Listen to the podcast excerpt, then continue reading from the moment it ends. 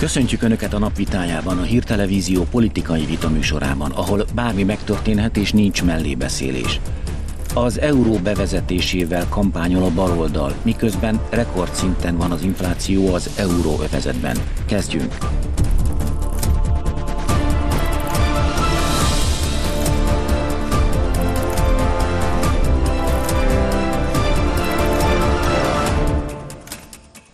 Ez a csörte, a napvitája. Mai vendégeink.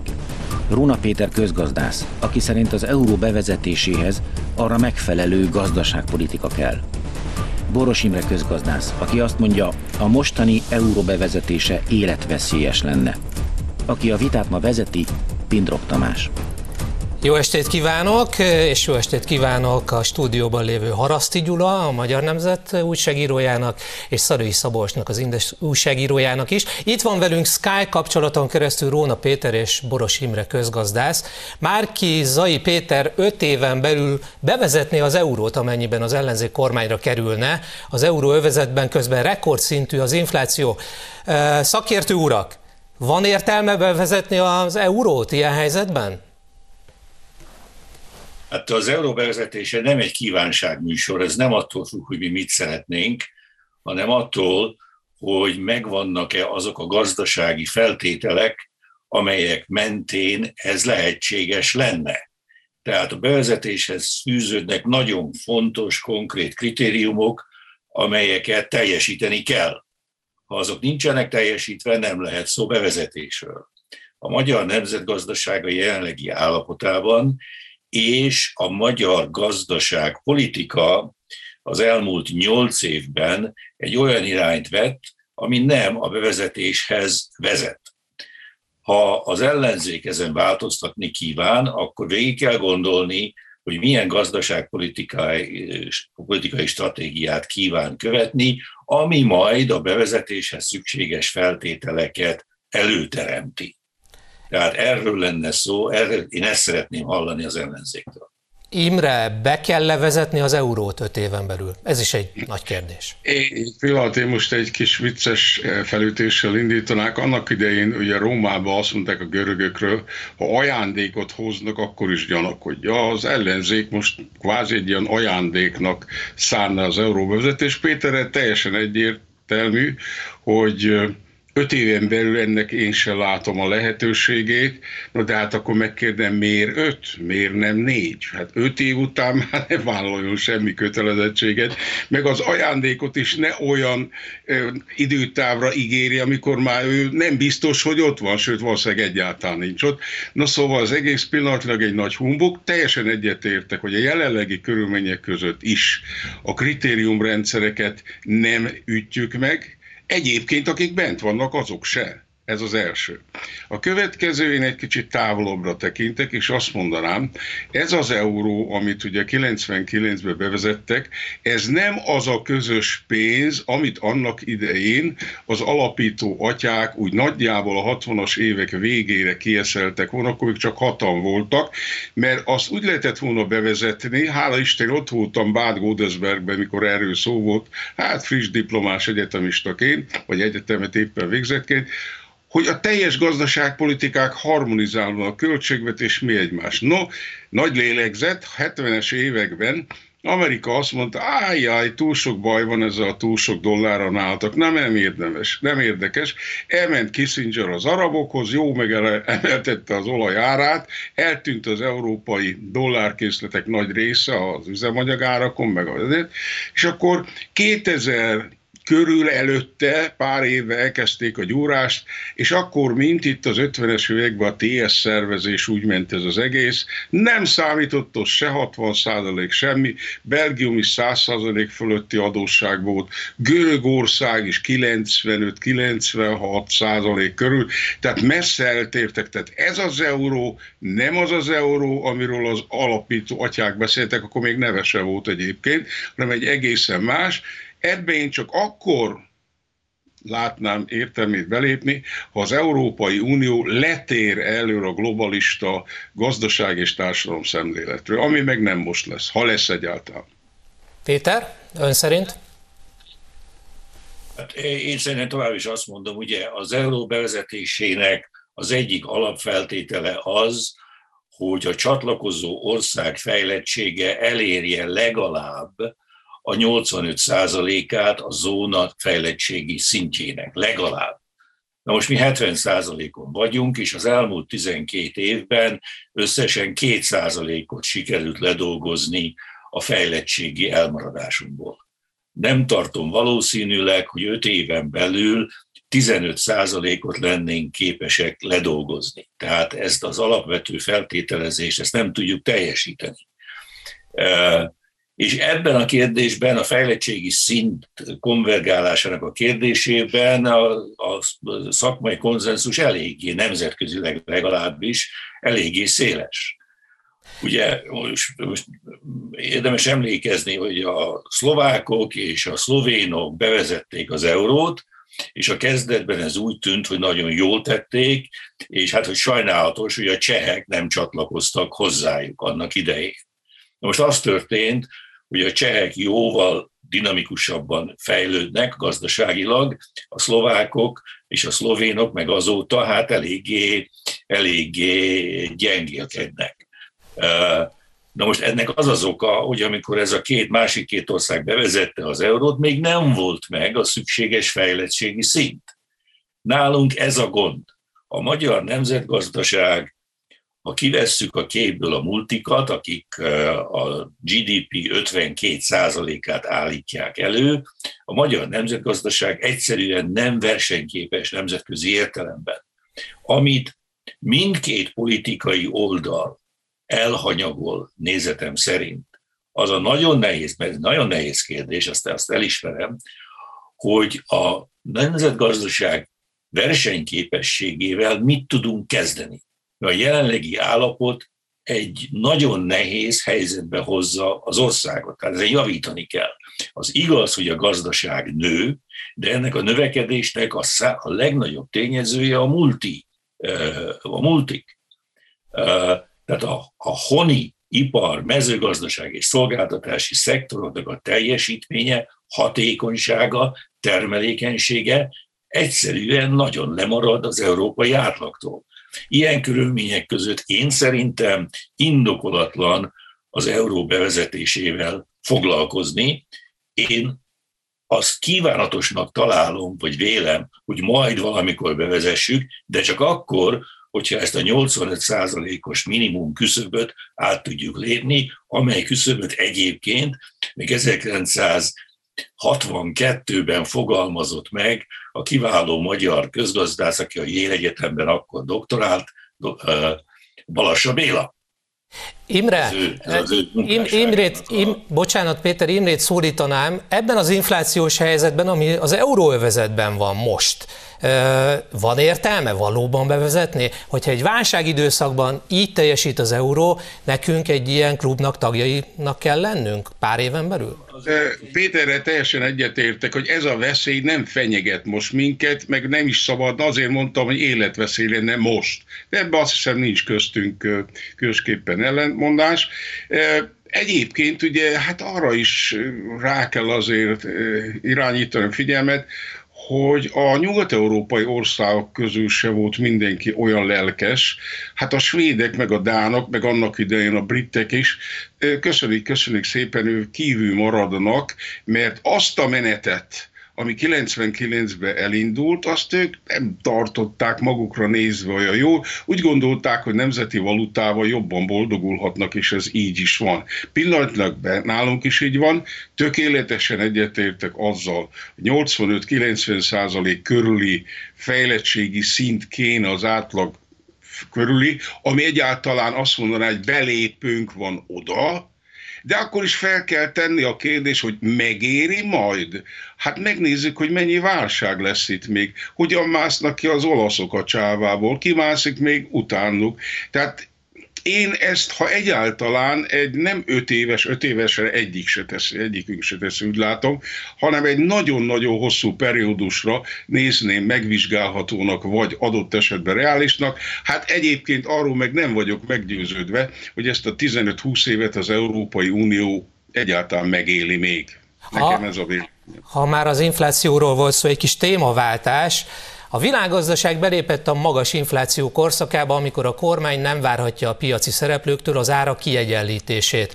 A miniszterelnök a szokásos pénteki rádióinterjújában hangsúlyozta, magas, a magas infláció elsősorban a növekvő energiaárak következménye, amit Brüsszel megbukott klímapolitikája okoz. A magyar kormány továbbra is megvédi a lakosságot az intézkedéseivel, és ha nyer a Fidesz, maradnak a családtámogatások is. Egy-egy szóval kérem ilyenkor az urakat, hogy minősítsük ezt a, az ilyen, ezt a kijelentést. Mi van Brüsszelben az energiaárakkal? Hogy, hogy fog ez alakulni? Ez egy teljesen megalapozatlan állítás a miniszterelnök részéről. Ez, ez, ez nagyon sajnálatos, hogy ilyen dolgokat mond, mert ennek nincs semmiféle valóságtartalma. Az inflációnak a, a legfontosabb indoka a szállítási, termelési és egyéb láncok, tehát a kínálati oldal összeomlása a Covid-válság következtében. Ez a legfontosabb oka.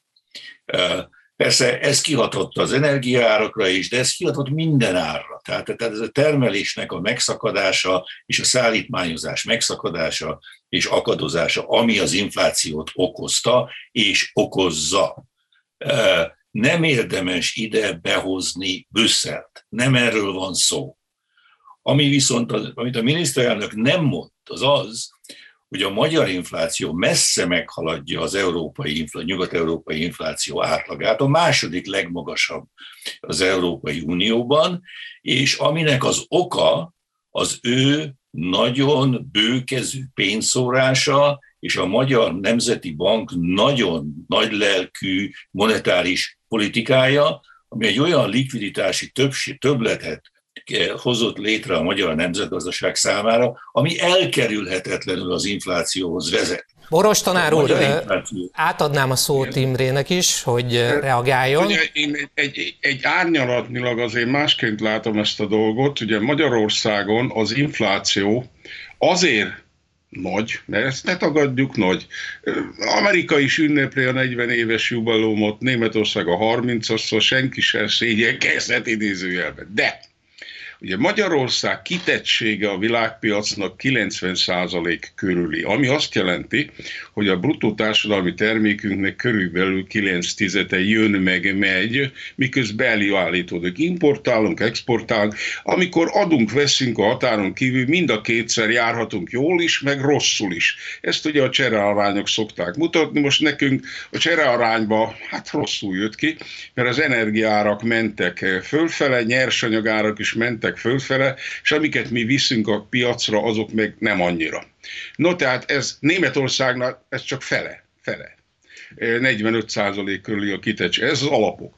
Na most a többletpénz, hát ezzel a módszerrel azért mindenki élt, mert mindenki azért arra gondolt, az európai kormányok is, hogy valahogy a cégeket életbe kell tartani, meg a munkavállalókat is életbe kell tartani, mert amikor elindul majd újra a gazdaság, vagy elindulhat, akkor nem egy demoralizált hadsereggel kell ezt az egészet megtenni. Na most azon persze egyikünk se vitatkozik, gondolom Péter se, hogy természetesen hát a többlet pénz, ha nincs mögötte teljesítmény, mert nem igen volt, hát leálltak a gyárak, meg ez az amaz, akkor az nyomja főfel az ára, de nem csak nálunk, máshol is. Hát ezért van az infláció. És az energiaárak? Ezért is. Ezért, ezért is. is. És a brüsszeli energiaár meghatározás, arról az álláspontja? Hát Brüsszel, hát Brüsszel szerintem a idiótákat lehet a világon találni, azt úgy hívják, hogy Brüsszel, de leginkább német kormány és sötétzöldek. Hát kérem szépen, ilyen öngyilkosságot, hogy egy jól működő energiabázis tönkreverek, a jövőben ezt alátámasztó fejlesztéseket megcsináltatom, a csőbe ott a gáz nem hozom be, atomerőműket kivezetek. Hát szóval ez már kritika nem él, ez az őrületnél is bolondabb dolog. Na most mindenki úgy védekezik, ahogy tud. A franciák például ügyesek.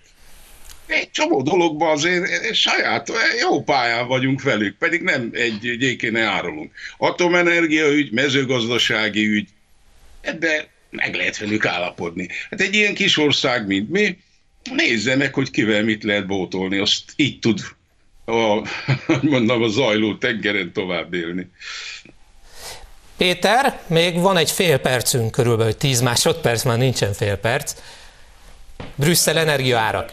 Igen. Az energiaárak az, az, az egy gond, de, de mondom, nem ez a fő probléma. A fő probléma az, hogy itt van egy kínálati oldali általános inflációs nyomás, és van egy keresleti oldali, amit mi hoztunk létre.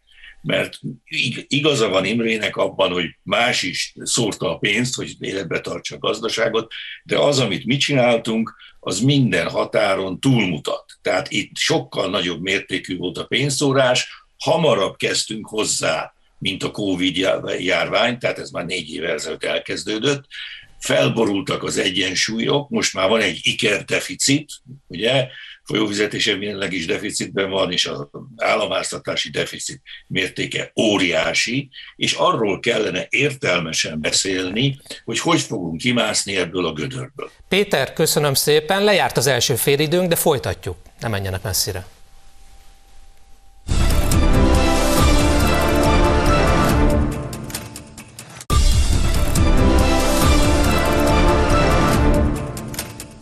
Jó estét kívánok! Folytatjuk Skype-on a közgazdászvitát. Itt van Róna Péter és Boros Imre.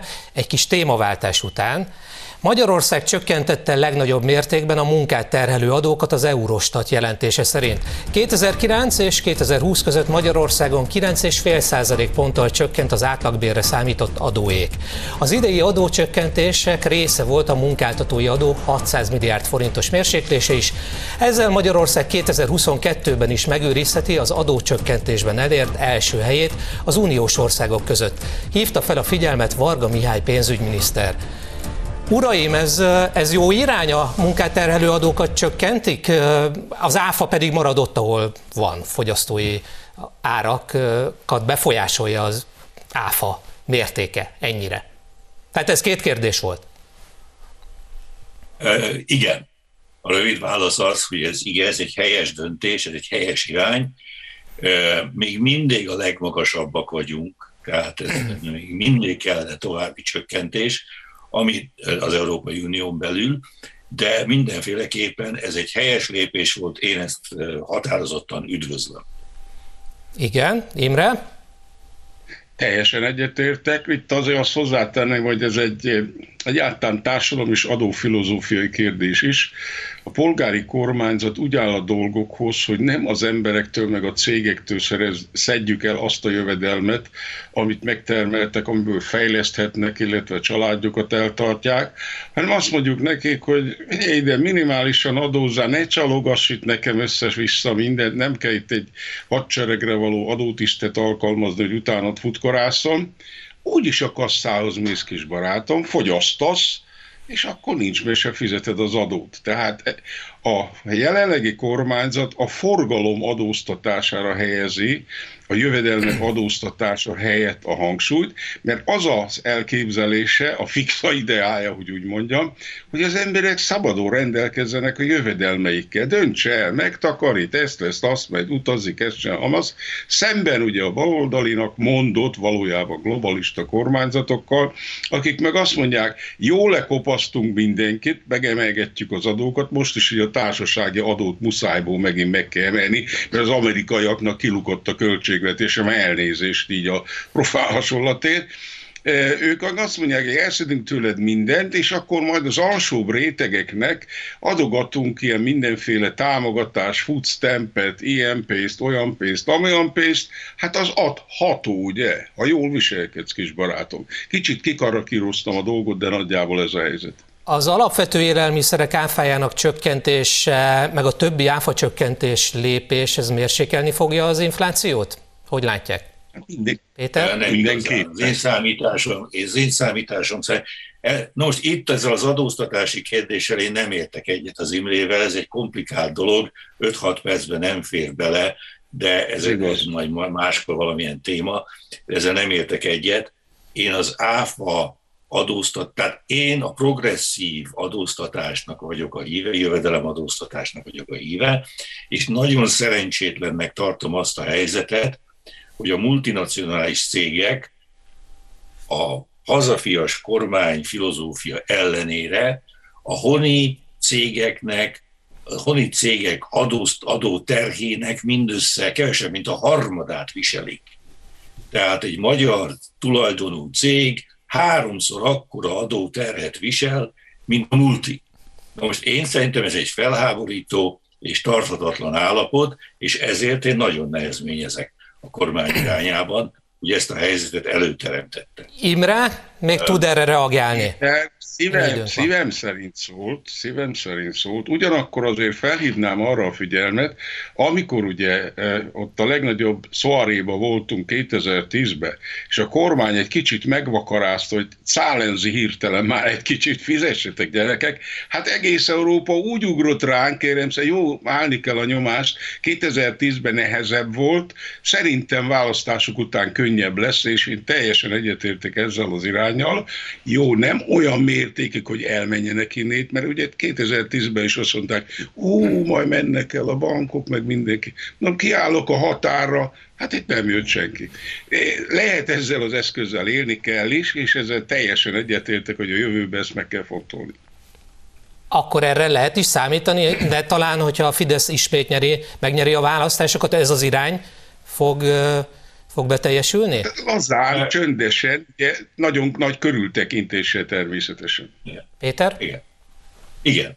Igen. Igen. De nagyon fontos lenne, hogy hozzák rendben, mert ez igazságtalan, és, és szerencsétlen. Tehát, tehát ez egy olyan versenyelőnybe hozza a multikat, például a munkaerőpiacon, ahol komoly válságot élnek át a magyar termelők, ami, ami számuk legyen legyőzhetetlen. Tehát olyan támogatást kapnak a multik az alkala a munkahelyteremtéssel kapcsolatban, aminek következtében a magyar termelők nem tudnak versenyezni.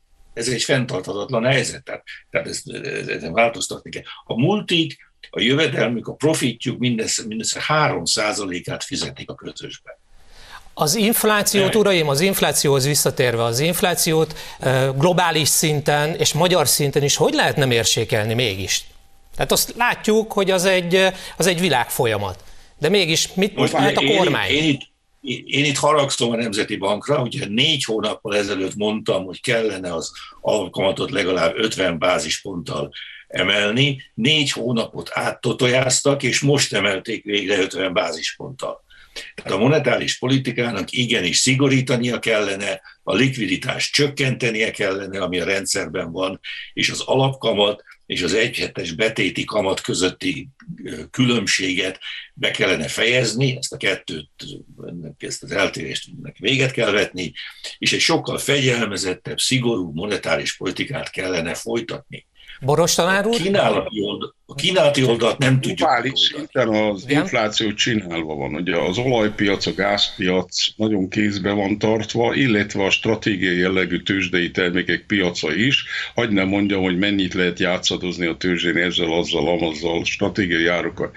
Ettől mi nem tudjuk magunkat, eh, hogy mondjam, függetlenni. Abban viszont teljesen igaza van Péternek, tegyük meg, amit meg lehet, és hát meg is kezdik, most elég dinamikusan emelgetik le, mert csapolja le, hogy a Nemzeti Bank a lóvét, hát természetesen, ha többet fizet az egyhetes betétet, többen fogják betenni a pénzt oda, az is nem forog, perek, stb.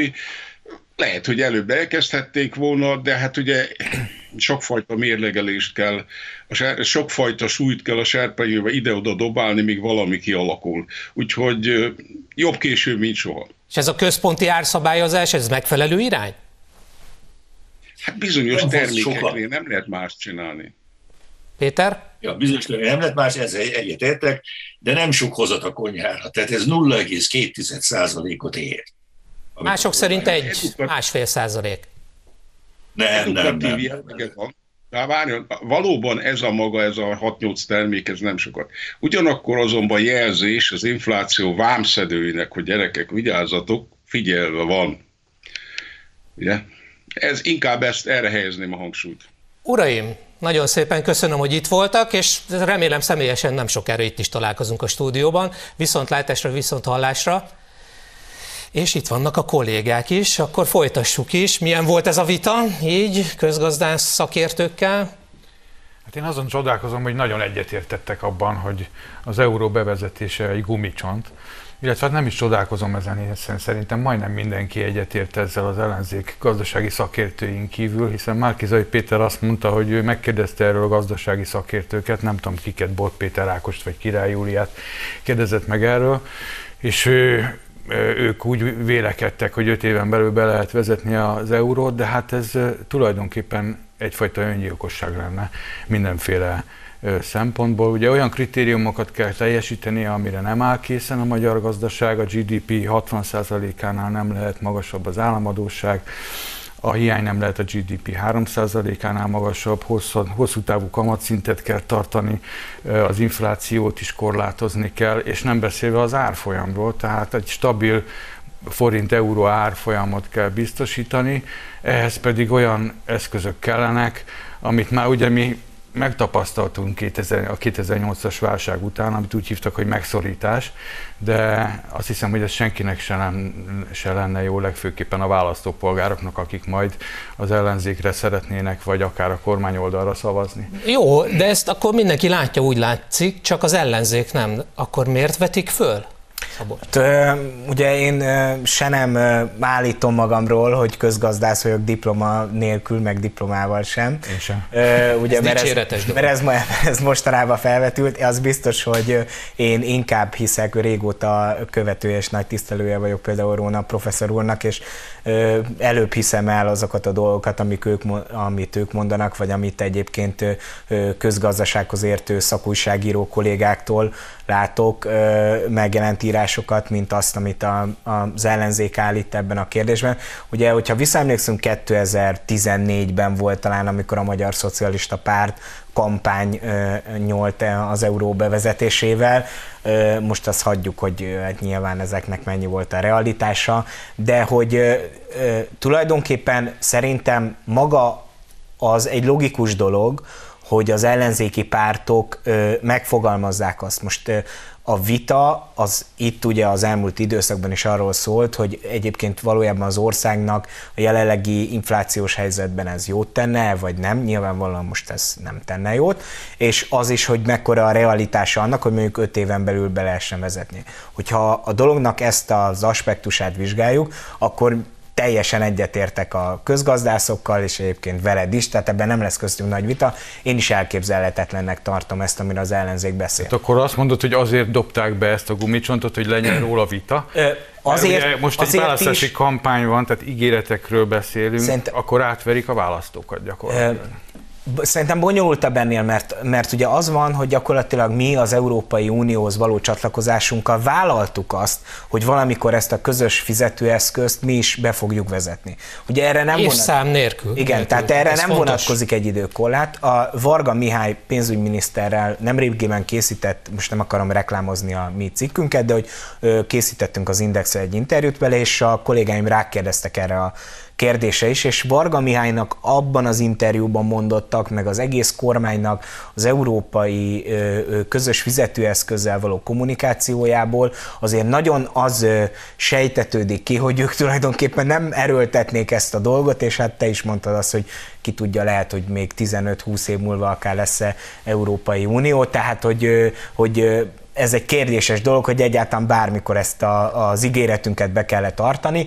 Tehát én a magyar kormány részéről azt látom, hogy a Fidesz nem szeretné valójában ezt a közös fizetőeszközt. Bocsánat, Róna úr is arról beszélt, professzor úr, hogy Szlovénia és Szlovákia csatlakozott, Csehország nem, és Szlovénia, Szlove- Szlovákia azóta, amióta euró van, nem teljesít úgy, mint előtte.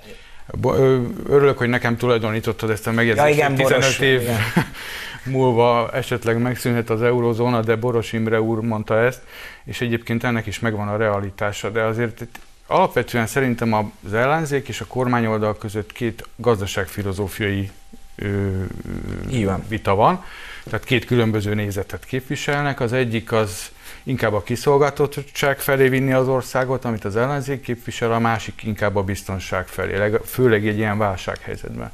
Ugye az ellenzék azt képviseli, hogy minden döntsön el a priasz, tehát a globalista gazdaság ö, mellé állnak, ők tulajdonképpen ö, a, nem, védenék, nem védenék meg igazándiból az embereket a nemzetközi gazdasági ö, hatások káros hatásaitól. A magyar kormány pedig azt mondja, hogy szükség van ö, beavatkozási lehetőségre, úgynevezett saját monetáris politikára, amivel meg lehet védeni az embereket ezektől a káros hatásoktól. Na most az euró bevezetése és ennek erőltetése azért erre is utal, hogy, hogy, hogy egyfajta olyan politikát képvisel az ellenzék, amely, amely a közös egységes Európai Unió, a közös egységes pénzügyminisztérium, a közös egységes gazdaságirányítás felé mutat, de ennek óriási veszélyei vannak. Tehát, hogyha megnézed, hogy az Európai Központi Bank milyen eszközökkel élhet, hogyha nem tartják be például a kritériumokat az egyes tagállamok, akár olyat is megtehet, hogy zárolja a GDP-nek egy százalékát, és el is veszi egy-egy tagállamtól, hogyha nem képes betartani azokat a kritériumokat, amire az, euró, amire az euróövezetben szükség van. Tehát egy, egyfajta nyomásgyakorlás eszköze is lehet ez az Európai Unió részéről. Egy kis témaváltás, de még azért szorosan kapcsolódik ez a téma is ahhoz, amiről az előbb beszéltünk. Az ellenzék a hatósági árakat sem támogatja. Gyurcsány Ferenc a közösségi oldalán azt írta, hogy ez a gazdaságpolitika teljes kudarca, és a kormányra kerülnek 5%-ra csökkentik az alapvető élelmiszerek áfáját. Csak hogy számos alapvető élelmiszer áfája már most is 5%, amit a kormány vezetett be, és az ellenzék nem szavazta meg a parlamentben. Ráadásul éppen Gyurcsány Ferenc javasolta két két évvel ezelőtt, hogy az inflációt hatósági árakkal kell megfékezni. Márkizai Péter közben elszólta magát, és kiderült, hogy a közös ellenzéki kormányprogramba nem szerepel az adó áfa csökkentés, áfa csökkentés, ez a fontos kitétel, tehát adócsökkentésről amúgy sem beszélnek. Minősítsük egy-egy szóval, ha lehet mindezt. Hát ez a teljes összevisszaság. Hát most ezt nagyon nehéz ezeket az állításokat megvédeni, meg... Egy szóval? Azt gondolom, ez bénázás, tehát erre nem lehet más. Jó, összevisszaság, bénázás, összevisszaság. Gyula. Hát igen, tulajdonképpen nem tudják eldönteni, hogy, hogy, hogy milyen gazdaságpolitikát találjanak ki maguknak ebből, ez látszik. Tehát ezt mindenki mondja, az itt meghallgatott két szakember, kiváló szakember is mondta, hogy az áfa csökkentés az nem megfelelő út, inkább a jövedelmeket terhelő adókat kell csökkenteni, hiszen hiszen a, a jövedelem az az embereknél marad. A, az áfa csökkentésről azt mondják, hogy csökkentenék 5%, 5%-ra, miközben már 5%-on van. Hogyha 5%-kal csökkentenék, akkor ugye nulla lenne az alapvető élelmiszerek áfája. Tehát, tehát egy olyan álmokfutásnak vagyunk szerintem szem és fültanúi, ami, ami ami nagyon veszélyes a jövőre nézve, hogyha mondjuk az ellenzék kerülne a hatalomra. Bénázás, ezt mondtad. Igen, mert azt gondolom, hogy azért alapvetően tényleg nem igazán ö, kristályosodik ki a kommunikáció itt a bejátszóban is, ugye felhívtátok a nézők figyelmét arra, hogy korábban Gyurcsány Ferenc beszélt arról, hogy valamilyen fajta ilyen hatósági árstoppot kellene bevezetni, és ugye most pedig voltak ezzel kapcsolatos kritikus mondatok. Én azért itt alapvetően tényleg nem az ellenzéki pártok fogadott vagy fogadatlan prokátorának szerepét igyekszem betölteni, hanem valami normalitást, és ezért én is a közgazdászokkal értek egyet abban, hogy azért ez nem egy szerencsés kommunikáció, ugye pont a múlt hét folyamán azt hiszem Szalai Erzsébet, akit talán nem sértek meg ezzel, hogyha azt mondom, hogy egy baloldali szociológus, ő hívta fel a közösségi oldalán arra a figyelmet, hogy mennyire problematikus az, hogy a baloldal tulajdonképpen így viccet vagy gúnytűz a csirkefarhátnak a hatósági árszabásából, miközben ugye tényleg hát sajnos vannak az országban sokan olyanok, akik mondjuk nem tehetik meg, hogy drágább. Ez nem csak egy szociális intézkedés, tehát ennek nem csak szociális hat hatása van. Ez, ez egyes szakértők szerint, bár Róna Péter úr nem ezt mondta, de azért akár 2% ponttal is csökkentheti az inflációt az, hogy befagyasztották a benzinárát, az, hogy befagyasztották az alapvető élelmiszerek árát, tehát egyfajta lépés előnybe kerülhetünk egyébként a többi tagállammal szemben, ahol egyébként csak a jövedéki adócsökkentéssel foglalkoznak. Ezt viszont a kereskedő vagy elfogadja, vagy, vagy nem terheli rá, a vásárlókra, vagy ráterheli, tehát ő az ő döntésein múlik, hogy mennyi az ár.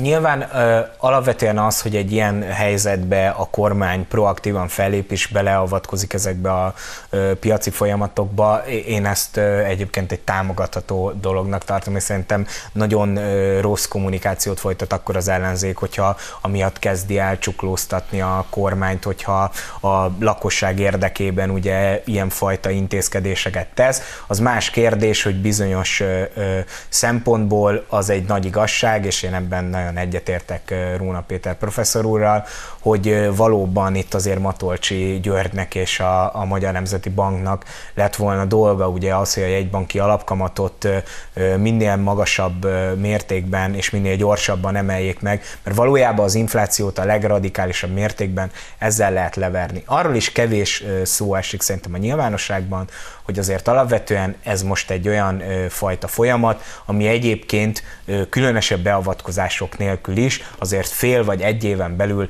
valószínűleg normalizálódni fog az inflációs helyzet. Hát azért száraz, szárazon, kell tartani, szárazon kell tartani a puskaport, e, és, és, és, amit mondtál arról, hogy, hogy mit kellett volna tenni a jegybanknak, ugye ebben én is egyetértek, hogy elkéstek ezzel a lépéssel, de mi lenne, ha bevezetnék az eurót, és az euróövezethez csatlakoznánk, akkor semmi ilyen lépést nem lehetne tenni nem lehetne kamatot emelni, hiszen az Európai Központi Bank használ, határozza meg a kamatemelés szintjét. Tehát olyan eszközöket vennek ki a kormány kezéből, ez az egész őrültség, amit terveznek, hogy öt éven belül bevezetni az eurót, ami, ami ilyen válsághelyzetben katasztrófákhoz vezethet. Én örülök, hogy visszahoztad az eurónak a kérdését, és én megengedőbben fogalmaznék azért az ellenzékkel szemben. Tehát én nem azt gondolom, hogy az ellenzék az euró bevezetését az valami fajta gumicsontként dobta be, vagy ez egy ilyen kamu ígéret lenne. Én is borzasztó szkeptikus vagyok azzal kapcsolatban, hogy ez öt éven belül bevezethető lehet. Tehát ez, erre azt gondolom, hogy azért a gazdaság jelenlegi állapota erre hát igen, csak ezt úgy adják elő a kommunikációban, mint hogyha a kolbászból lenne holnap igen, a kerítés, hogyha Igen, de valójában ez, ez egy jó kommunikációs eszköz. Miért? Egyrésztről azért, mert... De fel, hazugság. Egy jó kommunikációs eszköz azért, mert fel lehet hívni arra a figyelmet, hogy jelenleg ennyi évvel az Európai Uniós csatlakozásunk után is jelentősen le vagyunk maradva attól a gazdasági fejlettségi szintől, hogy egyáltalán beszélhetsünk ennek a dolognak a realitásáról. A másik ügy pedig az, hogy egyáltalán legyen érdemi vita erről, és egyébként lehet az, hogy én azért, hogy is mondjam, a hatpárti ellenzéki összefogáson belül azért tudok olyan politikai pártokat, vagy politikai szereplőket, akik tudom, hogy nem ennyire elkötelezettek a, a, az európai közös fizetőeszköz bevezetése mellett, tehát például az LMP-től éveken keresztül hallhattuk, hogy ők nem vezetnék be ugye az eurót, és itt az ellenzéken belül is volt egy De nem az a kérdés, hogy, bevez, hogy bevezessük-e vagy sem, hiszen a kormány is azt tervezi, hogy idővel majd bevezeti. Az a kérdés, hogy mi ennek az ára. Tehát, hogyha gyakorlatilag tönkreteszik a vállalkozóink versenyképességét, mert nem lehet leértékelni a forintot, és bedől az export, akkor tönkre megy a gazdaság, és egy csomó ember kerül az utcára, munkanélküliség lesz. Nem beszélve a rövid távú következményeiről az euró bevezetésének. Ugye az átárazást is ráterhelik a vásárlókra, a kerekítéseket, hogyha mondjuk 340 forintba kerülne valami, azt egy euróért adják később, és nem foglalkoznak a centekkel. Tehát rövid távon iszonyatos inflációs hatása van, megnövekedhet a munkanélküliség, tönkre mehetnek vállalkozások, nagyon sok országban, például Olaszországban is ilyen hatásai voltak ennek a dolognak, tehát nagyon kell vigyázni ezzel, ezzel nem lehet, ezt nem lehet úgy bedobni, mint egy gumicsontot, aztán majd beszélgessünk róla, és ezt ígérgetni az embereknek. Az összevisszaságot tetézte Bolyár Gábor múlt héten, aki az ellenzék szakértője, aki azt mondta, hogy meggyőzték arról az ellenzéki pártokat, hogy a 27%-os áfát nem kell csökkenteni, tehát nem lesz áfa csökkentés. Igen, nem tudom, ki győzte meg. Tehát, mert, mert most ebben is bonyolult, hogy, ugye, hogy tulajdonképpen a nap... őket, hogy igen, hagyják abba a, a hülyeségeiket. A, a napokban uh, publikálta az ellenzék, hogy kik azok a úgymond Márkizai Péter vezette árnyék kormánynak a tagjai, akik uh, tulajdonképpen az ellenzéki árnyék kormánynak a beszélő fejei, vagy hát ugye ilyen szakpolitikai kabinetvezetői, és ugye itt tényleg sokszor nehéz eldönteni, hogy éppen melyik megszólalás kutatás tartozik most a közös ellenzéki kommunikációhoz, mert van egy egységesülőnek látszó hatpárti kommunikáció, van Márkizai Péter kommunikáció, és vannak ezek a úgymond beszélő fejek, akik egyébként sokszor Márkizai Pétertől és a közös ellenzéki programtól is. Képzeld el, ha ezek a beszélő, beszélő fejek kormányra kerülnek, és az egyik ezt mondja valamiről, a másik azt mondja valamiről, az mi, mennyire erősíti meg Magyarországon hát nyilv... a biztonságot, meg a kiszámíthatóságot? Gyula, figyelj, egy, korm, egy, egy koalíciós kormányban azért ilyenfajta viták, azért ezek biztosan kikerülnének a nyilvánosságba is. Tehát, hogy én azért azt látom alapvetően, hogy az ellenzéki oldalon azt, amit akár te vagy én is sokszor bénázásnak vagy káosznak értékelünk a nyilvánosságban, az azért ők sokszor erre értékként tekintenek, hogy hát van a különböző pártok közötti vita. Én nagyon szívesen meghallgatnám a Fidesznek meg a KDNP-nek, hogy ők milyen vitákat folytatnak. Na de inkább egy témaváltással hallgassuk meg, hogy Márki Zaj Péter mit tanácsolt a londoni magyaroknak. Választási csalásra készül Márki Zaj Péter. Erre buzdította a külföldön élő választókat egy fórumon. Az ellenzék miniszterelnök jelöltje azt tanácsolta a hallgatóságának, hogy jelentkezzenek be egy-egy billegő körzetben található magyarországi lakcímre, mivel szerinte akár három mandátum is múlhat a külföldi szavazatokon. A MediaWorks hírcentruma által megkérdezett jogi szakember arra hívta fel a figyelmet, hogy a BTK szerint a választás rendje elleni bűncselekménynek minősül, ha valaki jogosultság nélkül fiktív lakcímet feltüntetve szavaz. Aki pedig erre biztat, felbújtónak számít. Uraim, felbújtó már Kizai Péter? Hát egyértelmű úgy tűnik, bár szerintem inkább tájékozatlan. Tehát tulajdonképpen van egy olyan miniszterelnök jelöltje az ellenzéknek, aki nem ismeri a választási szabályokat, és, fel, és arra buzdít, hogy ezt szegjék meg. Tehát egymás után olyan helyzetbe keveredik ez az ember, hogy nem csak az ellenzéki szavazóknak, hanem szerintem a kormányoldali szavazóknak is most már szégyelnie kell magát emiatt. Na de a jog nem ismerete nem mentesít fel az arról, amit a jog ellen teszünk, nem?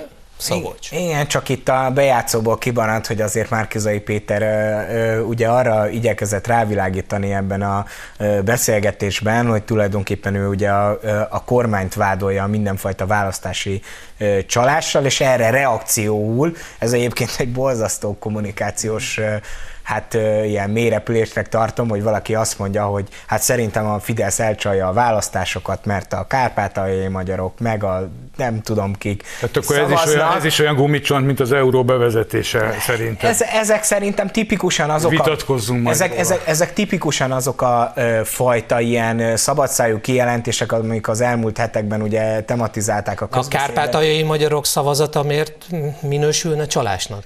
Nem, hát ők magyar állampolgárok. Nyilvánvalóan csak ugye itt, itt ugye folyamatosan a, a, az ellenzék sokszor elmondja a választásokkal kapcsolatban, hogy nincsenek meggyőződve a választásnak a tisztaságáról, és ugye itt milyen javaslatot tesz, azt mondja, hogy fontos billegő körzetekbe olyan emberek, akiknek nincs magyarországi lakcímük, azok jelentkezzenek be oda, hogy tudjanak szavazni. Ugye azért az fontos elmondani, hogy Márkizai Péter ezzel kapcsolatban megjegyezte az, hogy ennek az oka az, hogy a, ö, egyébként nem a, ö, tehát nem a régi országhatárokon belül élő magyar ö, ö, szorvány kisebbségről, hanem a mondjuk nyugat-európai Gyula, egy mondatra van időnk, bocsánat, hogy elveszem a szót, egy mondat.